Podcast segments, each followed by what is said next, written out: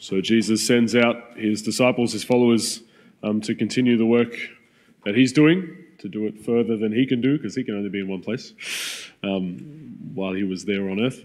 Um, but he sends them out with particular instructions, uh, and particularly with a, a poverty and a detachment that they go out with, not to take money with them, not to take food with them, um, and to have a trust in God's providence, um, not only for their own needs, but also for the work that they're doing. And I think the poverty, the, the kind of stipulations of not carrying stuff with them is, is paired with the fact that he sends them out with authority.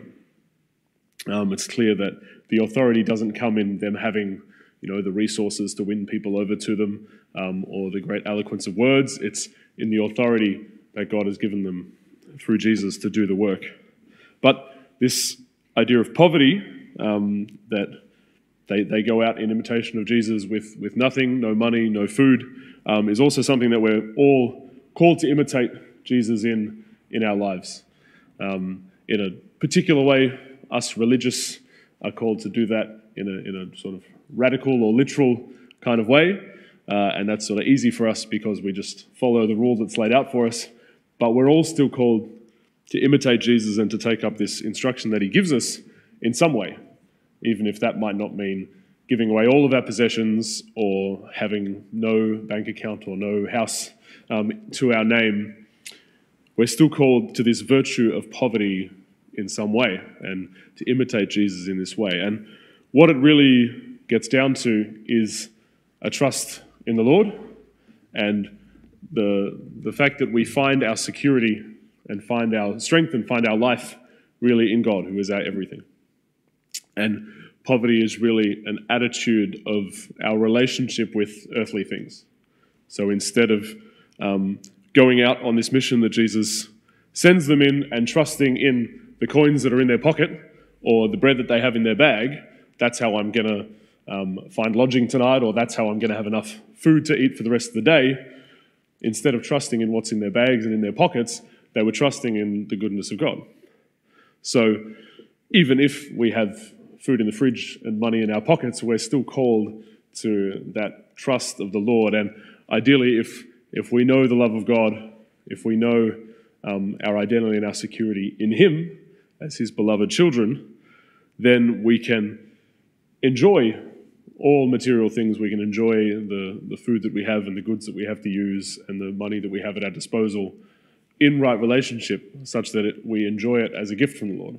That's how God wants um, us all to enjoy this, this virtue of poverty, um, this relationship to the world. But it means we need to be in that right relationship with God. We need to know that our security in our life lies in Him.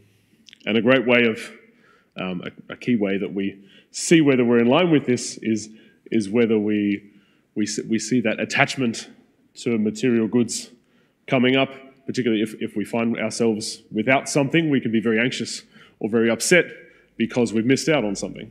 And that's a sign that, oh, I was actually looking for my security in having this or that thing, or I was looking for comfort today in eating that particular type of food, or whatever it was. We see that our, our hearts are actually clinging to these material things.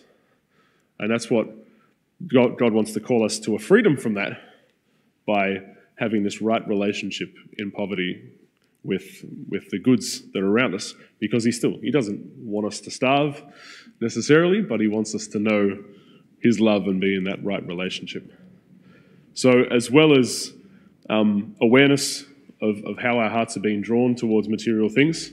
Um, one great tool in the in the kind of to, to build up this virtue of poverty, I think, is the tool of fasting. Um, to remove ourselves from and detach ourselves from material things um, and throw ourselves upon the Lord. Um, and fasting is a great act of prayer in that sense. But it, it's, a, it's a statement that we say that, no, Lord, I, I actually, I trust in you. I find my life and my, my worth and I, my trust is in you to provide, not in the food that I'm eating or whatever else I'm doing. And fasting can be a very creative thing. We, we can think of fasting as I just need to fast from food. Um, as a that's the only way I can do it. But really, we can fast from any sort of thing, and this depends on where our hearts are being attached. Um, where fasting might be helpful. I might need to fast from shopping, or I might need to fast from listening to music or watching TV. Um, those comforts that I'm putting my trust in, that my heart's becoming attached to, I can I can take that up as a as a sacrifice to the Lord to say that no, I'm I'm not going to find my comfort today in that beautiful music that I listen to all the time. Um, I'm going to sit in silence because I know that you are my delight, Lord, that I find my life and my trust in you.